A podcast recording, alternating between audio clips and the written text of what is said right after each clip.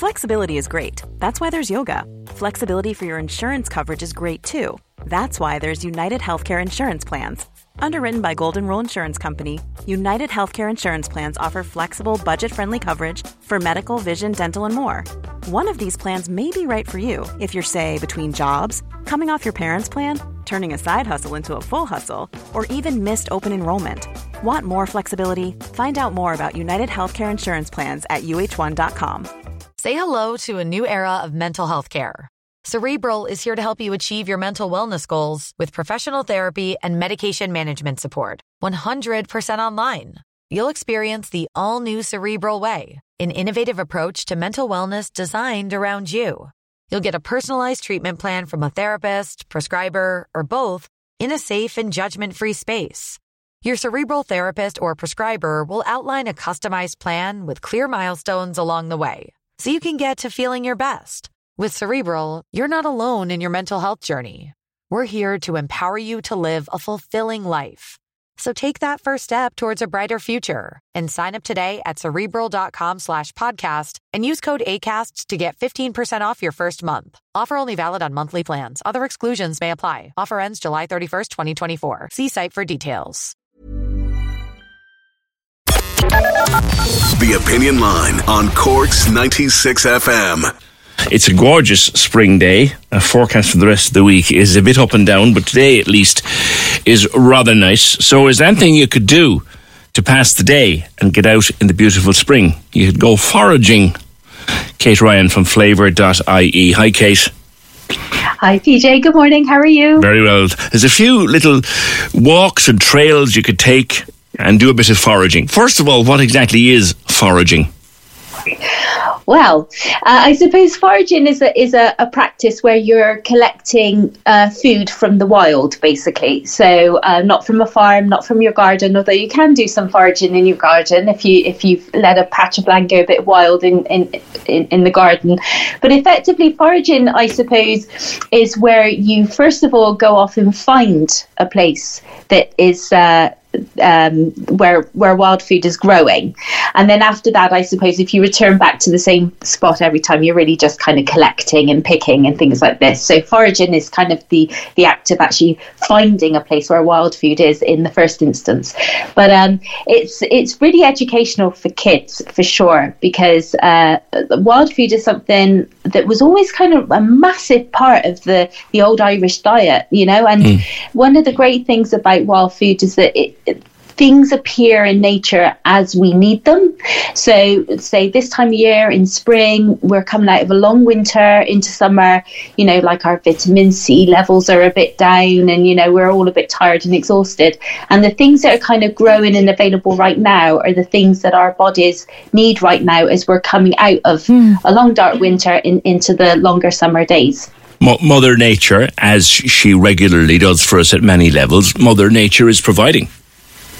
Absolutely, 100%. So, like right now, you know, we can walk around and we can see that there are leaves sprouting, blossoms are blooming.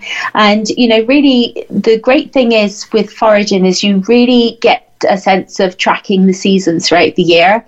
So right now we have new leaves, new blossoms. Later we'll have berries, then nuts, and as we go into the autumn and the winter, then you know we'll also can, can forage for roots as well. Um, so at every stage of the of the of the way, you're kind of really reconnecting with the changing of the seasons as we come into one, process through one, and out the other, and into another. Mm. So it really kind of is a connective practice, and I think really um, right now um, foraging has kind of gone gone beyond the sort of the initial eye rolling response of like, all right, let's go foraging, and it's kind of more looking into sort of the wider uh, connected the connected practice of foraging. So now we're looking at not just what we can pick, but also in terms of our health, mindfulness, the biodiversity in our local areas, climate as well, what what is available when and how that is changing mm. and how that relates to climate change.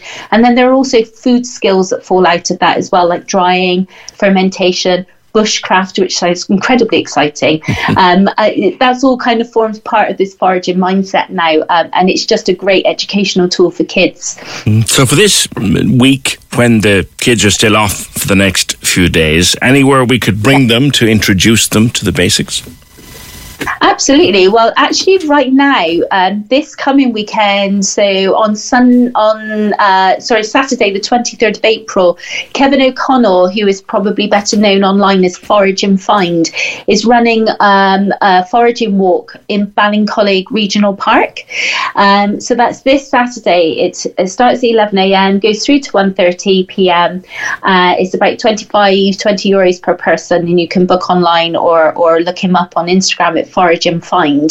So uh, what he basically would do is take you around a regional park, which is kind of like a semi-urban urban setting, which is not really maybe where you'd think you would go for foraging. Mm, yeah. People tend to think you have to be out in the wild, wild. But um, he takes groups of people around, and the walk is always food focused. People learn how to identify wild foods, how to cook them, their medicinal properties, how to make some herbal preparations, and of course, being the time of year as well, Kevin will be focusing on the wild spring greens and new shoots are appearing everywhere, as well as, and this is kind of like an important thing, anybody anybody can go and forage anytime they want, but where these kind of introductory courses really come into their own is that not everything in the wild is edible. Some Yeah. things can look like other things. One of them is edible, one of them not edible. So going on a very quick course like this will give people some really basic tips on knowing how to spot edible foods and that what are safe to eat and what are not. Because I was going to get there with you next. Take something like like wild mushrooms. I mean, I absolutely love nothing more than a big plate of fried wild mushrooms. But you have to be very careful that they are actual mushrooms. Yeah, and I'll give you a funny story about this. So I went on an organised wild mushroom hunt a few years ago, and every single mushroom I I found was poisonous. I didn't find a single edible mushroom.